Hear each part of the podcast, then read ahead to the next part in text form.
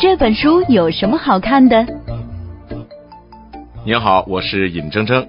先说件旧事儿。前两年闹得沸沸扬扬的所谓日本购买钓鱼岛事件，想必很多朋友们还记忆犹新啊！特别是那些个开着日本车的车主，有新闻就报道说了一个开日本车的车主呢，就是被一些游行人群当中的所谓的爱国分子用这个 U 型锁打穿了颅骨啊，简直是倒了八辈子的血霉了，是吧？你说我开个车，我这招谁惹谁了？我也自己买的呀。其实想一想，砸了日本车，打了中国车主，是反日吗？这日本人损失了一毛钱了没有啊？从头到尾受损害的都是咱自己人。可是为什么在集体游行当中，这种不理性的行为会四处开花呢？中日关系一恶化，好了，国内就开始砸日本车，抵制日货，这没完没了的。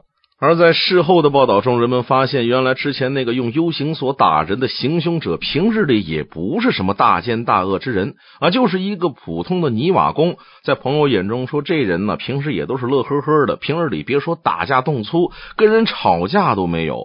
很多人就好奇了，他怎么会到了这游行的队伍里面之后，突然就变得这么暴力凶狠呢？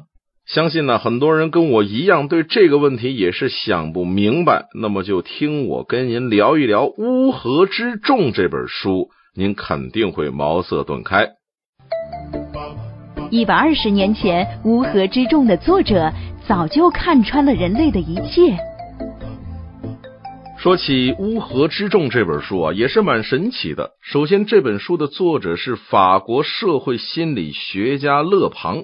从一八九四年开始，他陆续的写下了什么社会主义心理学呀、战争心理学啊这种一系列的心理学作品，反响呢一般。唯独这本《乌合之众》完全超出了他意料之外的火爆。呃，这就好比一地主老财生了一群儿子，老大、老二、老三，老财主呢花了大半辈子心血跟这个财力啊去栽培，结果全都不成器，这反倒是长得这歪瓜裂枣的这老妖啊，这一炮而红。乌合之众，一八九五年出版之后啊，平均不到一年就再版一次，到了一九二一年就已经印到了第二十九版了。大家想想看哈，有多少书？到这个数字的零头，他都达不到。第二个神奇的是，这本书问世已经有一百二十年了，直到现在还是各大好书榜上的钉子户，走哪儿哪儿都有它。您看这厉害吧？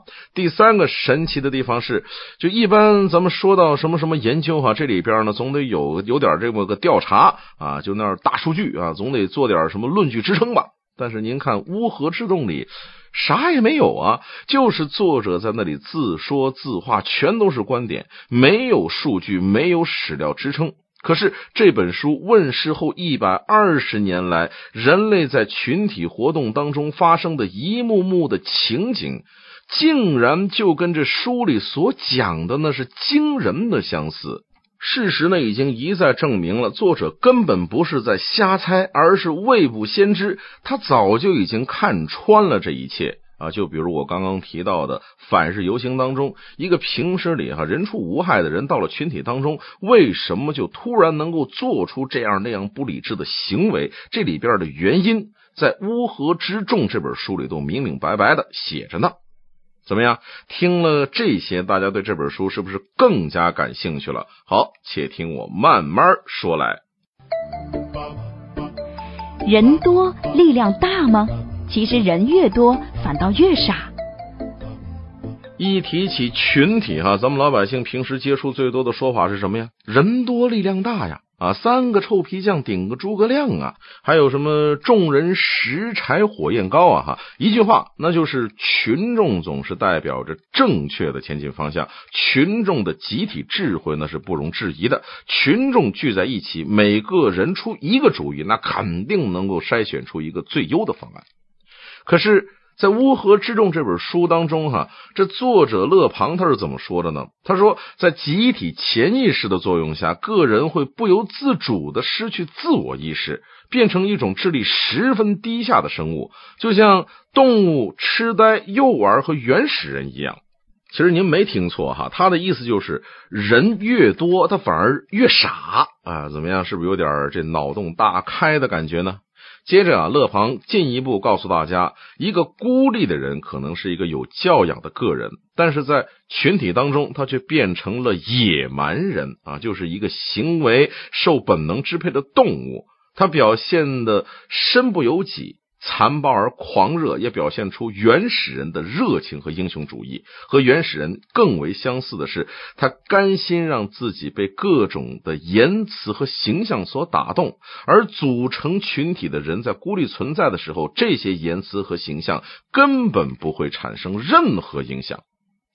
可是按道理说吧，一个群体当中总会有那么几个聪明人吧？这些人跑到哪儿去了呢？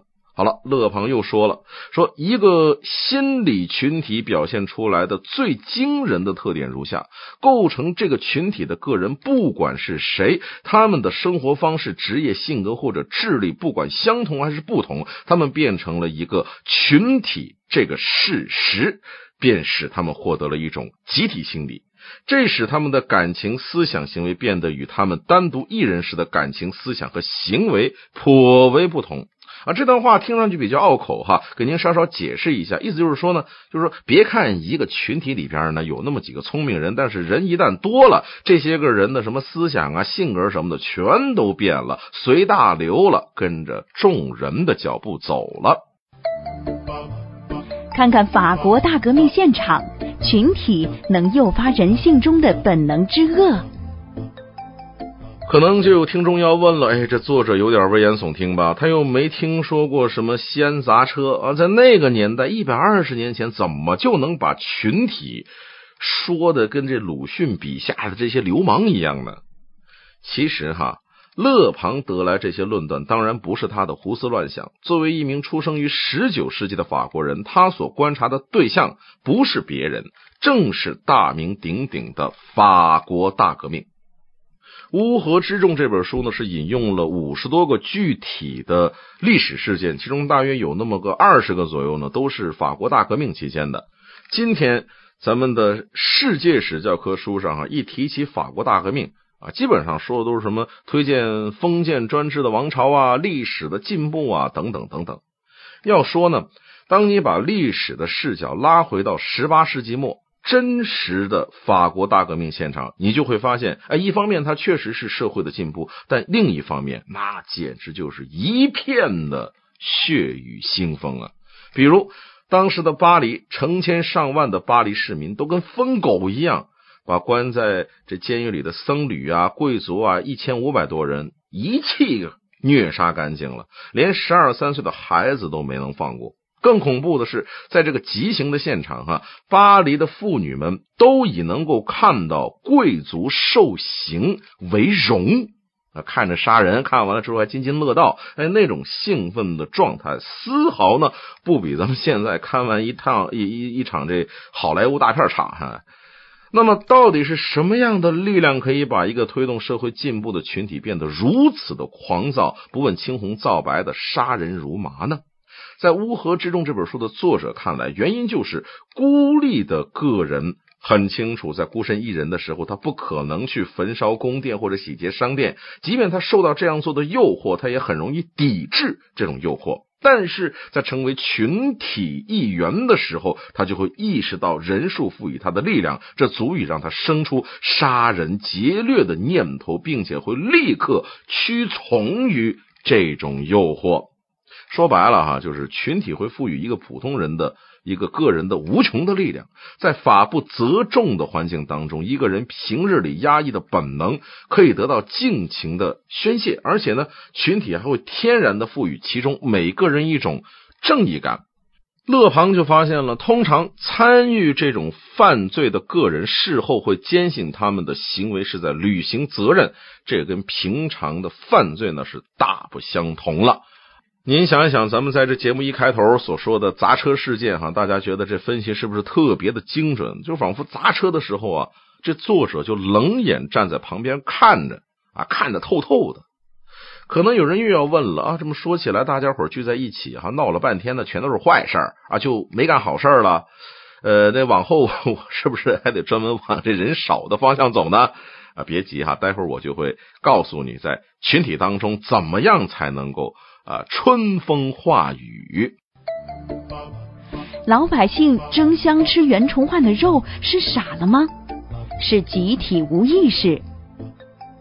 说完法国大革命，咱们再来看看中国古代的例子。话说公元一六三零年，就是明朝的时候啊，那时候明朝著名将领袁崇焕中了清军皇太极的反间计，哈，被大明的崇祯皇帝呢处以这凌迟之刑。行刑那天呢，刽子手一刀一刀的割下袁崇焕的肉，哈，沿途的百姓那是竞相购买。买到了就一片一片的直接生吃着下去哈，顷刻间肉就卖完了。那接着呢，刽子手就开膛破肚哈，取出袁崇焕的五脏继续卖哈，心肝脾肺哈，就陆续都被人争抢了。哎，所以说可怜袁崇焕一代忠臣良将，最后只剩下一颗头颅。这事儿呢，也成了后世史书上一件常常被提起来的千古遗恨。今天咱们不说袁崇焕的冤情，起来分析分析这吃肉的场面。大家伙都知道，袁崇焕那是当时保卫大明王朝的最后一道屏障，就是因为敌人一个反间计，这朝廷呢就判定了他背叛国家和人民。问题是，为什么老百姓在争相购买生吃他的肉的时候，就忘记了眼前的这个人正是三次宁远大捷的指挥者？也早已忘记了，正是这个人的存在，才使得清兵近二十年不能入关。那相信你跟我一样，可能也是疑惑不已哈，心里大骂的这帮人啊，他妈的禽兽不如啊，这脑子被驴踢了吧？哈，真相是《乌合之众》这本书里说。群体永远漫游在无意识的领地，会随时听命于一切暗示，表现出对理性的影响无动于衷的生物所特有的激情。他们失去了一切的批判能力，除了极端亲信外，再无别的可能。就是当年的老百姓在暴躁的情绪下，早就已经失去了正常的判断能力。这个。呃，袁都是要是当年呢，被抓之前学一点点这么个社会心理学，明白自己的处境，会不会也拿出点对策呢？至少让自己的下场不会这么惨呢？群体是情绪的放大器，如何引导是人命关天的大事。这话呢，说回来了哈。《乌合之众》这本书问世的时候啊，袁都师早已经死了两百多年了，他是用不着了。但是后人还能够吸取经验教训，趋利避害，这就是我接下来要讲的内容。刚刚呢说了这么多的反面的例子哈，我想替这个勒庞呢纠正一个概念：群体的道德并不见得一定就肯定比个人更加低劣，有时候也会反过来。那比如吧。这勒庞就观察到了，当年的巴黎市民啊，冲进了监狱，杀死了大批囚禁的贵族和这些僧侣，但是却把从死者身上找到的钱包啊、钻石啊等等这些贵重的物品呢，全部放到了会议桌上，而不是揣进自己的口袋。您看看这个道德纪律性是不是极强呢？再比如，在一七八九年八月四号的晚上。法国的贵族呢，一时激情澎湃，毅然投票放弃了自己作为贵族享有的特权啊！设想一下，如果是单独私下考虑这事儿的话，我估计怕是没一个人会表示同意的。那么，这又是个怎么个回事儿呢？其实哈，群体可以被称之为一种什么呢？情绪的放大器，那如果引导得当的话呢，个个都是活雷锋，这也不稀奇。但是如果被坏人利用，往无节操、无下限的方向带的话呢，那么到最后大家就真的是无节操、无下限的给你看了。勒庞也注意到了这问题的症结在哪里，他就这么写的：“他说，今天密切关注各种意见已经成为报社和政府的第一要务。他们需要在没有任何中间环节的情况下，知道一个事件、一项法案或者一次演说的效果。这可不是件轻松的任务，因为没有任何事情比群众的想法更为多变。今天也没有任何事情能够像群众对他们昨天还赞扬的事情，今天便给予痛骂的做。”法更为常见，其实说白了就是告诉大家伙哈，群体的情绪那是很善变的，一时一样啊，如何引导那是一件人命关天的大事儿。要想在群体中不被忽悠瘸了，秘诀就是少受点教育。那么，谁能够引导群体？换句话说，什么样的人才能成为群众领袖呢？有志于成为某某领域教父啊，享受万人崇拜的听众，接下来就可要听仔细了。勒庞在书中是这么写的。大凡能成就大业的领袖人物，他最重要的品质不是博学多识，而是必须得要具备强大而持久的意志力。这是一种极为罕见、极为强大的品质，它足以征服一切。他继续说了：“说群体因为夸大自己的感情，因此呢，他只会被极端感情所打动。希望感动群体的演说家必须出言不逊，信誓旦旦。”怎么样？现在您搞清楚为什么什么什么什么机场大师啊，想讲的那些东西明明空洞无物，但是就是凭借着不容置疑的语气就能那么流行了吧？人家玩的那一套东西，早在一百多年前就被证明这是成功的，而且在此后的历史当中，也是被野心家们不断的验证着。比如那个曾经让德国人如痴如醉的。第三帝国元首希特勒。好了，您现在已经知道自己可能被谁忽悠了，那怎么预防？怎么才能够保证到你到了一堆人群中间还能保持本身应该有的智商呢？当当当当，答案就是少受点教育。别被忽悠了，乐庞说的是少受点应试教育，多一点独立思考的能力。对，您没听错。勒庞认为，通常人们觉得教育能够使人大大改变，他会万无一失的改造着他们，甚至把他们变成平等的人。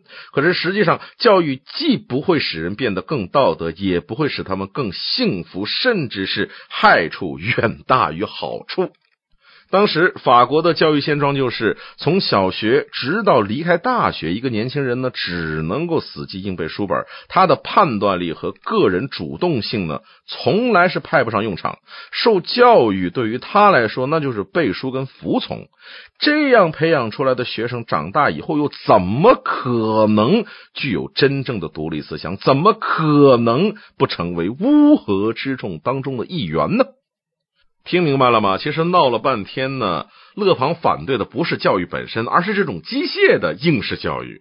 他说了，生活当中取得成功的条件是判断力、是经验、是开拓精神和个性，这些个素质都不是书本能够带来的。教科书和字典是可以有用的参考工具，但是长久的把它们放在脑子里却没有任何的用处。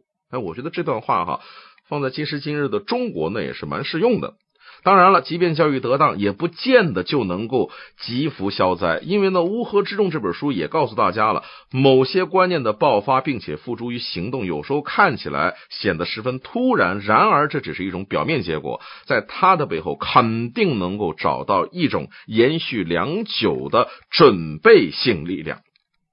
历史要改变的时候，个人是阻挡不了的，但只要有独立思考的能力，个人就能够更加坚定与坦然，不当乌合之众，而做出正确的个人选择。最后，咱们用孙中山的话来做个结尾：天下大事，浩浩汤汤，顺之者昌，逆之者亡。本节目由路上读书授权喜马拉雅 FM 独家播出。